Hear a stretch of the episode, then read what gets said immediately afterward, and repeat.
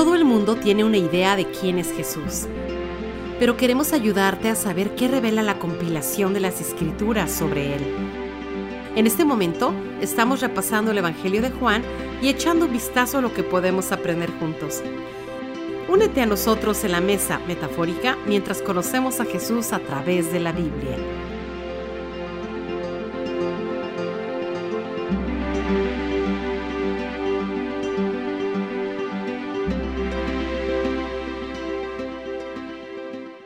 Bienvenidos todos a la mesa de Jesús. Aquí estamos profundizando dentro de lo que podemos en el Evangelio de Juan.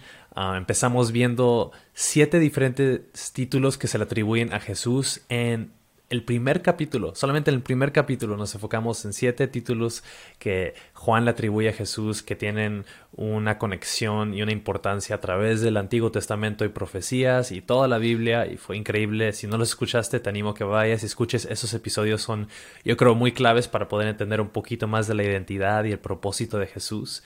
Y ahorita vamos a ver, esos eran siete títulos, ahora vamos a ver siete señales que, que a través del libro de Juan Jesús hizo siete milagros.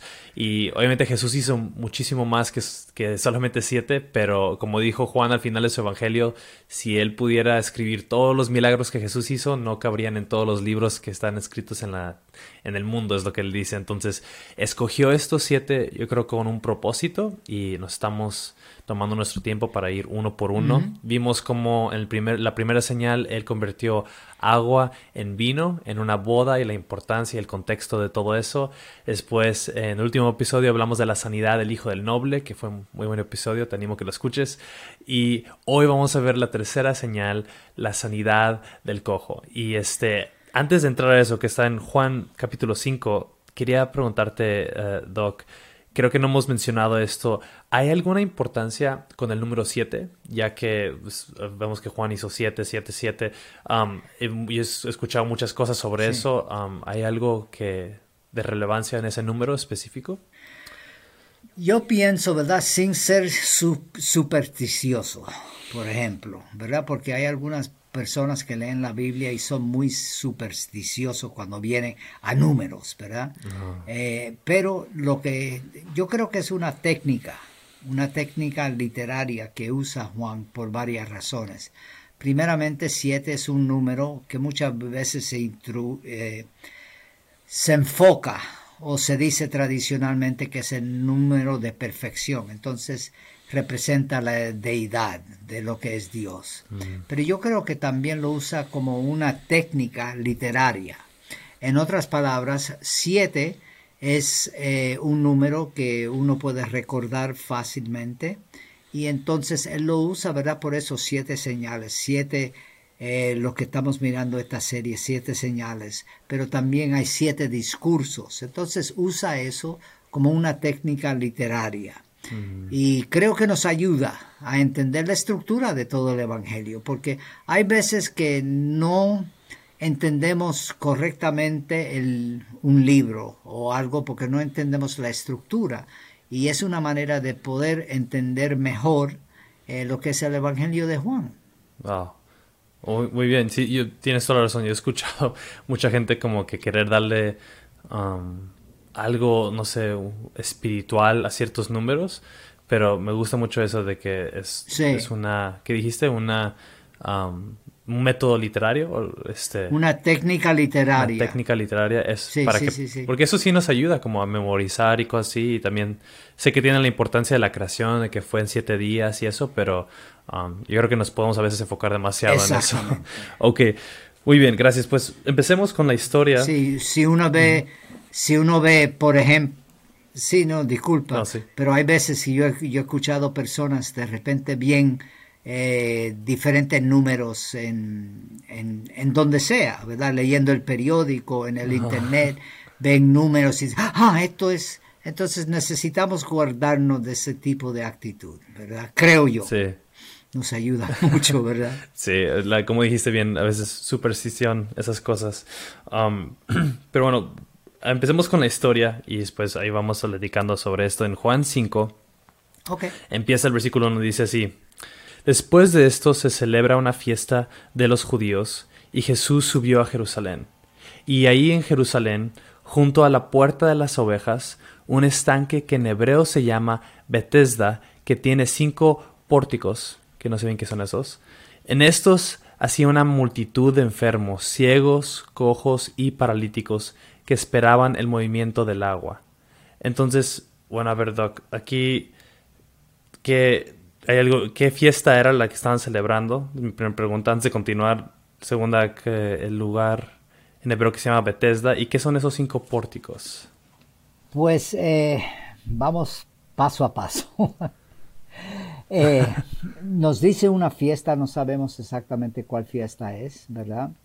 El texto no nos los dice, pero sabemos que habían tres fiestas en la cual eh, todo hombre o creyente hebreo masculino necesitaba ir a Jerusalén. Entonces era probablemente una de las grandes fiestas. Entonces cuando habla aquí, ¿verdad?, de Bethesda, habla y dice que tiene cinco pórticos. Pórticos son como especie de columnas. Y es curioso que hablamos de esto porque por mucho tiempo los críticos de la Biblia eh, decían que este lugar no existía. Pero sin embargo, a través de las últimas décadas, eh, excavaciones que han, habido, y por cierto, yo he estado dos veces en Israel y he visto este lugar. Entonces lo han, las excavaciones han demostrado claramente que el lugar existe y existe con los cinco pórtigos o columnas este lugar. Entonces digo esto porque muchas veces cuando algo eh, no, no, no, no, se ha descubierto algo, en los críticos de la Biblia inmediatamente dice, ve, eso no existe, eso es un invento del escritor, sea Juan, sea Moisés, etcétera, etcétera. Pero sin embargo, sabemos a través de los años y las excavaciones que se están haciendo actualmente, no solamente en Israel, pero también tenemos en Turquía, eh, se está abriendo mucho a eso y claro, eh, lo que es Italia, el país de Italia y otras partes del Medio Oriente, que la arqueología en realidad apoya lo que enseña y dice la Biblia, ¿verdad? Entonces este lugar existe.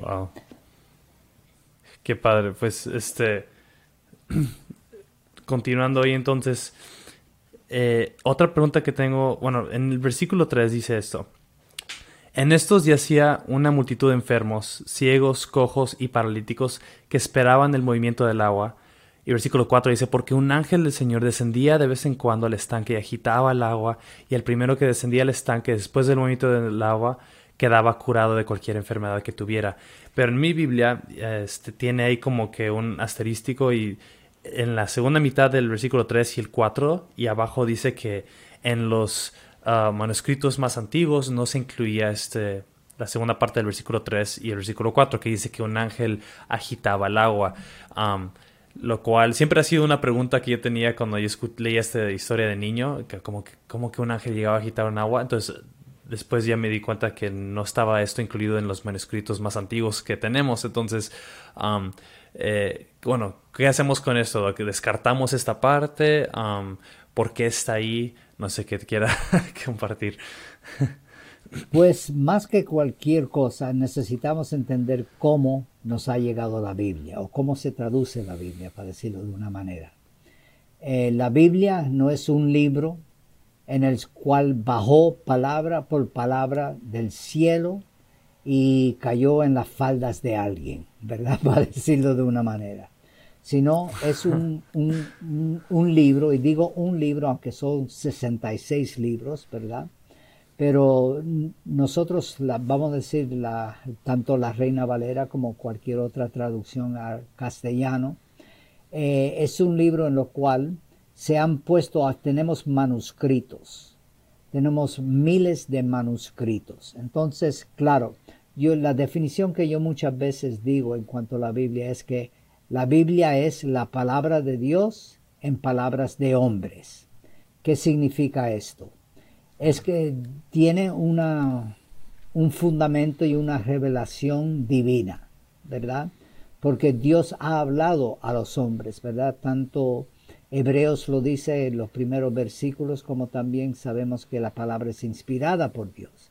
Pero usó seres humanos, hombres, para poder comunicar esto. Ahora, ¿qué significa todo esto? Hay, hay algunas personas dicen, que dicen, ¿verdad? O critican la Biblia. Sí, pero hay errores en gramática, hay errores en esto, en, en lo demás. Pero son miles de manuscritos. Déjame dar un ejemplo. En el 1900 aproximadamente 47, 48, 49. No me recuerdo exactamente, pero en, e, esa época en Israel, eh, en lo que se llama la comunidad de Qumran, hubieron unos jóvenes, niños, eran, eh, estaban jugando y de repente caen en una cueva, uno de ellos, si me recuerdo bien. Y entonces en esa cueva eh, se descubre, ¿verdad?, que había un montón de manuscritos manuscritos escritos aproximadamente unos 100, 200 años antes de Jesucristo. Estos manuscritos por esta comunidad, ¿verdad? Eh, ellos eran copistas, muchos de ellos eran copistas. Entonces, eh, digo esto porque no, era, no eran parte de los cristianos, para decirlo de una cierta manera, ¿verdad? Del primer siglo. Mm. Pero sin embargo, cuando vemos, leemos eh, esos manuscritos y hay expertos que han estudiado muy a fondo estos manuscritos, eh, el 99% de todo lo que creemos está incluido en, en, esos manuscritos. Entonces es una manera de comprobar, de comprobar lo que tenemos en la Biblia. Y a través de los años, estoy hablando los últimos 40, 50, 60 años continúan excavaciones y notamos, eh, por ejemplo, e, estos versículos. Eh, posiblemente puede ser un copista, ¿verdad? Hizo una copia y puso un comentario al lado de esta escritura. Llega otro copista y lo mira y dice, wow, esto es parte del original. Pero mientras comparamos los manuscritos que se continúan descubriendo, decimos, no, eso fue una añadidura o algo que un comentario que hizo un copista. Entonces, lo que sí, ¿verdad? Como tú y yo, por ejemplo, somos bilingües, sabemos que hay diferentes, diferentes palabras, por ejemplo, lo que se llama sinónimos. Se puede decir una cosa exactamente lo mismo pero usando diferentes palabras. Entonces eso es lo que ocurre muchas veces en las traducciones. Eh, tenemos la fidelidad de los manuscritos, aun si no teníamos manuscritos. Vamos a decir que no existe ni un manuscrito, solamente las citas de la historia, ¿verdad? De personas eh, que escribieron sobre la Biblia, ¿verdad? Eh, de ahí podemos sacar una copia fiel de lo que es la Biblia que tenemos hoy en día. Por ejemplo, comentarios de historiadores, de los padres de la iglesia, etc. Entonces digo esto porque podemos confiar plenamente en la Biblia y lo que dice la Biblia, ¿verdad? Y siempre se va mejorando eh, la búsqueda de, de lo que es los manuscritos, ¿verdad? y se descubren cosas nuevas, pero no van contrario a la Biblia que nosotros usamos actualmente. Hmm. Ah, me gusta mucho eso que dijo de palabra de Dios a través de palabra de hombres. Y, um, y sí, pues son traducciones y que es bueno saber eso de que es posible que fue algún comentario de algún erudito o algún uh, copista y que fue después confundido por el parte del texto original. Ok, bueno, eso ayuda a poder mantenerlo, al menos lo podemos tener en cuenta mientras leemos el versículo 3 y 4, um, eh, sabiendo que es una posibilidad de que eso no fue parte de la historia original y que yo creo que a veces distrae del propósito de la historia de todos modos, porque si pensamos fue un ángel que lo quitó, fue, no fue un ángel, no importa, al fin y al cabo el propósito de la historia es otro que ahorita vamos a ver. Um, pero bueno, continuando entonces, en Juan eh, versículo 5, después de que dice eso, y estaba allí un hombre que hacía 38 años que estaba enfermo. Cuando Jesús lo vio acostado ahí, y supo que ya llevaba mucho tiempo en aquella condición, le dijo, ¿Quieres ser sano? El enfermo le respondió, Señor, no tengo a nadie que me meta en el estanque cuando el agua es agitada, y mientras yo llego, otro baja antes que yo. Jesús le dijo, Levántate, toma tu camilla y anda. Y al instante el hombre quedó sano y tomó su camilla y echó a andar. Y bueno, para mí lo que siempre me impacta esta historia es que Jesús le pregunta. O sea, está este hombre ahí esperando y dice que Jesús sabía, dice, um, Jesús lo vio acostado ahí y supo que ya llevaba mucho tiempo en, aquella condición y aún así le pregunta, ¿quieres ser sano? Para mí es como ver a alguien en, no sé, en una fila para comprar tacos, ¿no? Y decir, ah, ¿tienes hambre? ¿Quieres comida? Dirías, pues sí, por eso estoy aquí en la fila, por eso, pero este, yo creo que había un propósito con Jesús querer preguntar eso, pero ¿qué opinas de, esta parte? Yo creo que era, era cuestión, ¿verdad? Y lo vemos este, esta manera de pensar y hacer estas preguntas de Jesús. Por ejemplo, un ciego también le dice, ¿quieres ver? Claro que el ciego quiere ver, claro que un cojo, pero posiblemente Jesús eh, vio el hombre estaba decaído, deprimido posiblemente, falta de fe, y Jesús le hace esta pregunta para animarle, puede ser.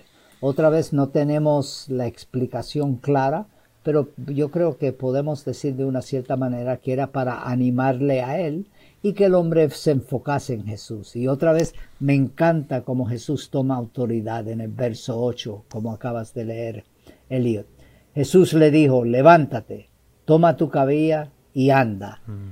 Y verso 9 eh, comienza con al instante aquel hombre fue sanado. Nos habla de la autoridad de Jesús, ¿verdad? Que el hombre mm. que estaba ahí por 38 años, pensemos nosotros, unos 38 años, Ali, tú no has vivido 38 años, ¿verdad? Yo casi el doble. Todavía no he llegado, pero casi el doble. Pero son muchos, muchos años, ¿verdad? Que de repente eh, Jesús llega y, como dice aquí en verso 9, al instante aquel hombre fue sanado. Es la autoridad que tiene Jesús. Y otra vez como él, esta persona tomó inmediatamente la palabra de Jesús y la obedeció. Y dice, al instante tomó su camilla y anduvo.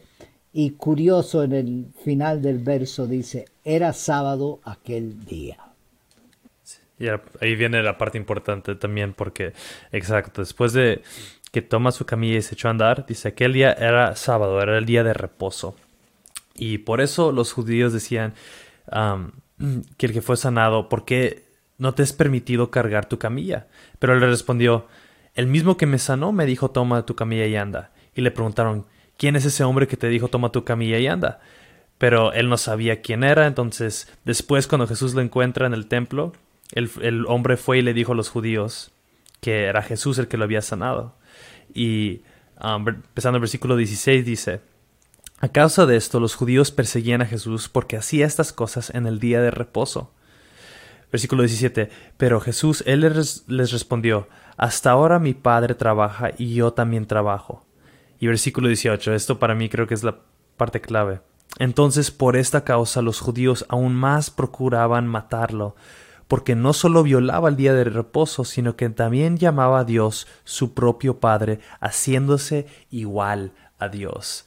Y yo creo, cuando hacemos la pregunta, ¿qué es lo que Juan quiere resaltar en esta historia? ¿Por qué la incluyó esta señal? Para mí yo creo que este versículo 18 es la parte clave, que en medio de eso él está diciendo, Dios es mi Padre.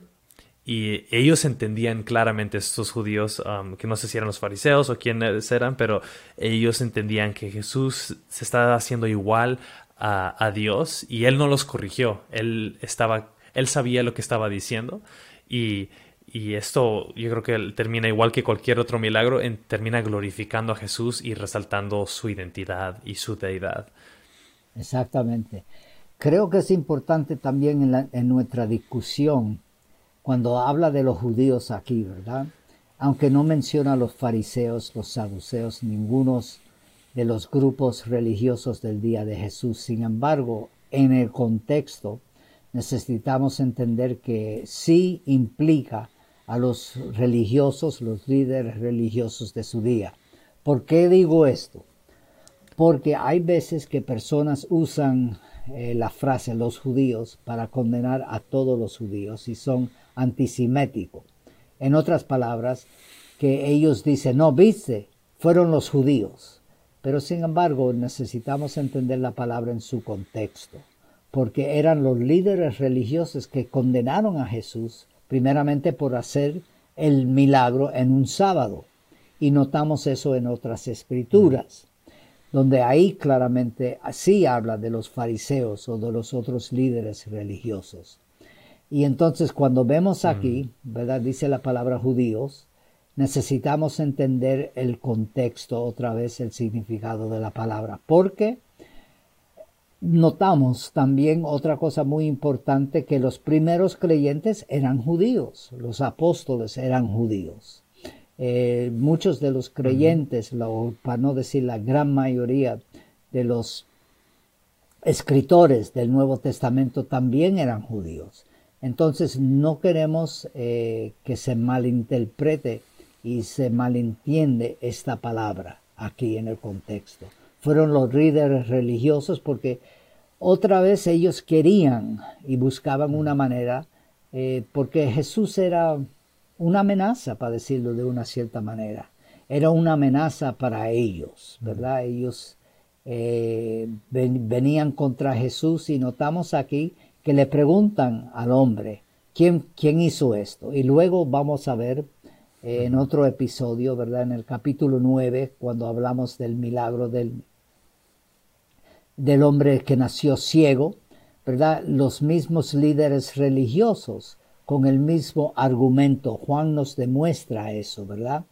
Que eran los líderes religiosos que estaban contra Jesús, porque se, se sentían amenazados.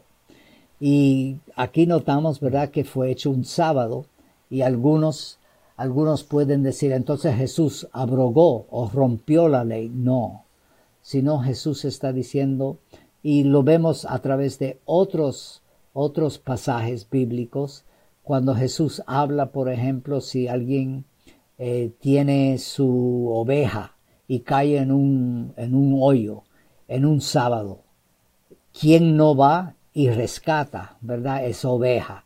Y, claro está que todos, la respuesta es que todos están dispuestos a hacer eso. Y entonces Jesús dice, pues para que vean y entiendan lo que es la misericordia de Dios. Y vemos exactamente lo mismo en, en el buen samaritano, ¿verdad? Cuando habla de quién es tu vecino.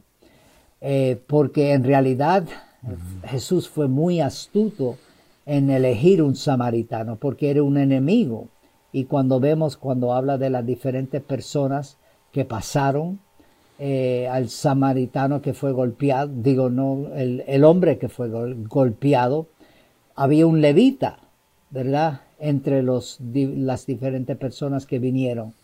Y de acuerdo a la ley, el levita hizo lo que necesitaba hacer. En otras palabras, él no podía venir en contacto con una persona que estaba ensangrentada. Entonces, eh, porque lo hacía inmundo.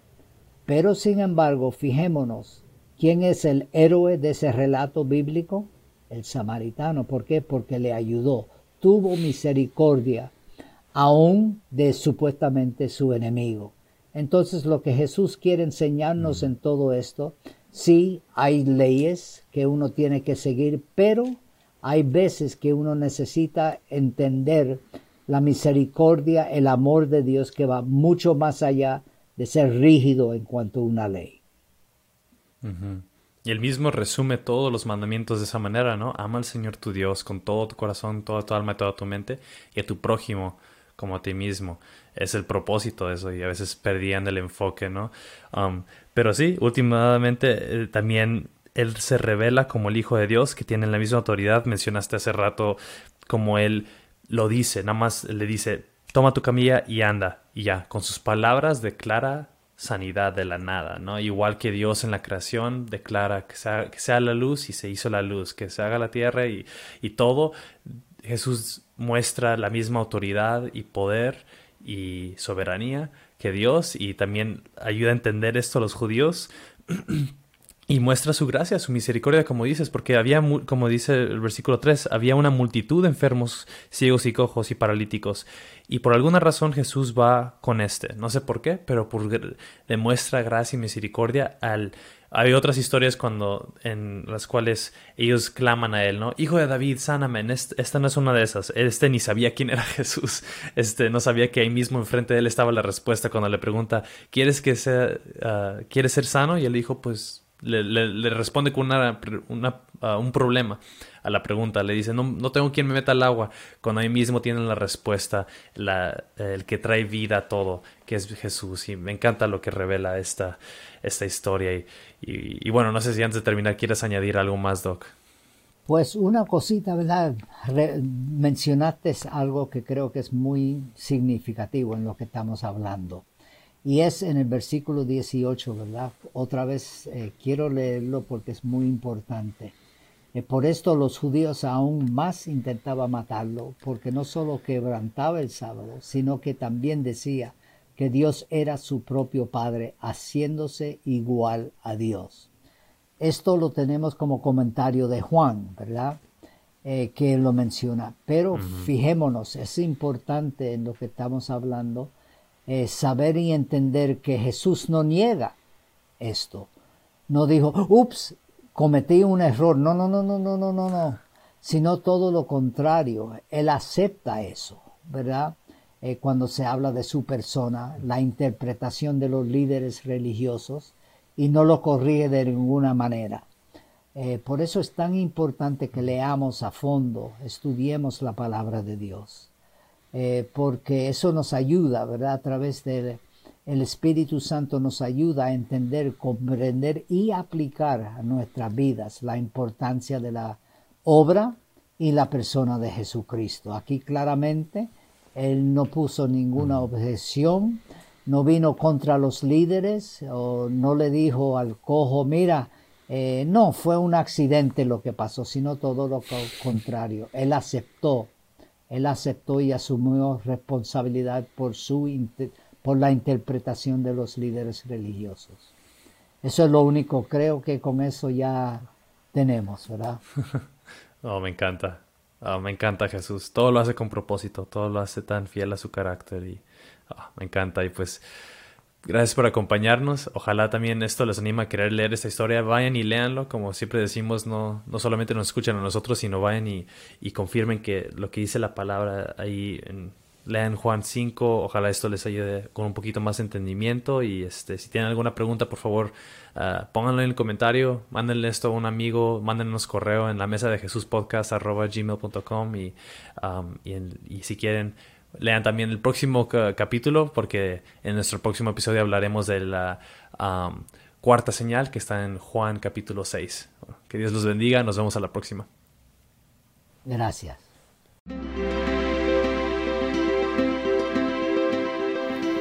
Gracias por escuchar al podcast La Mesa de Jesús. Nuestra oración es que estas conversaciones sean una bendición para cualquiera que busque saber quién es Jesús y para aquellos que buscan conocerlo aún más.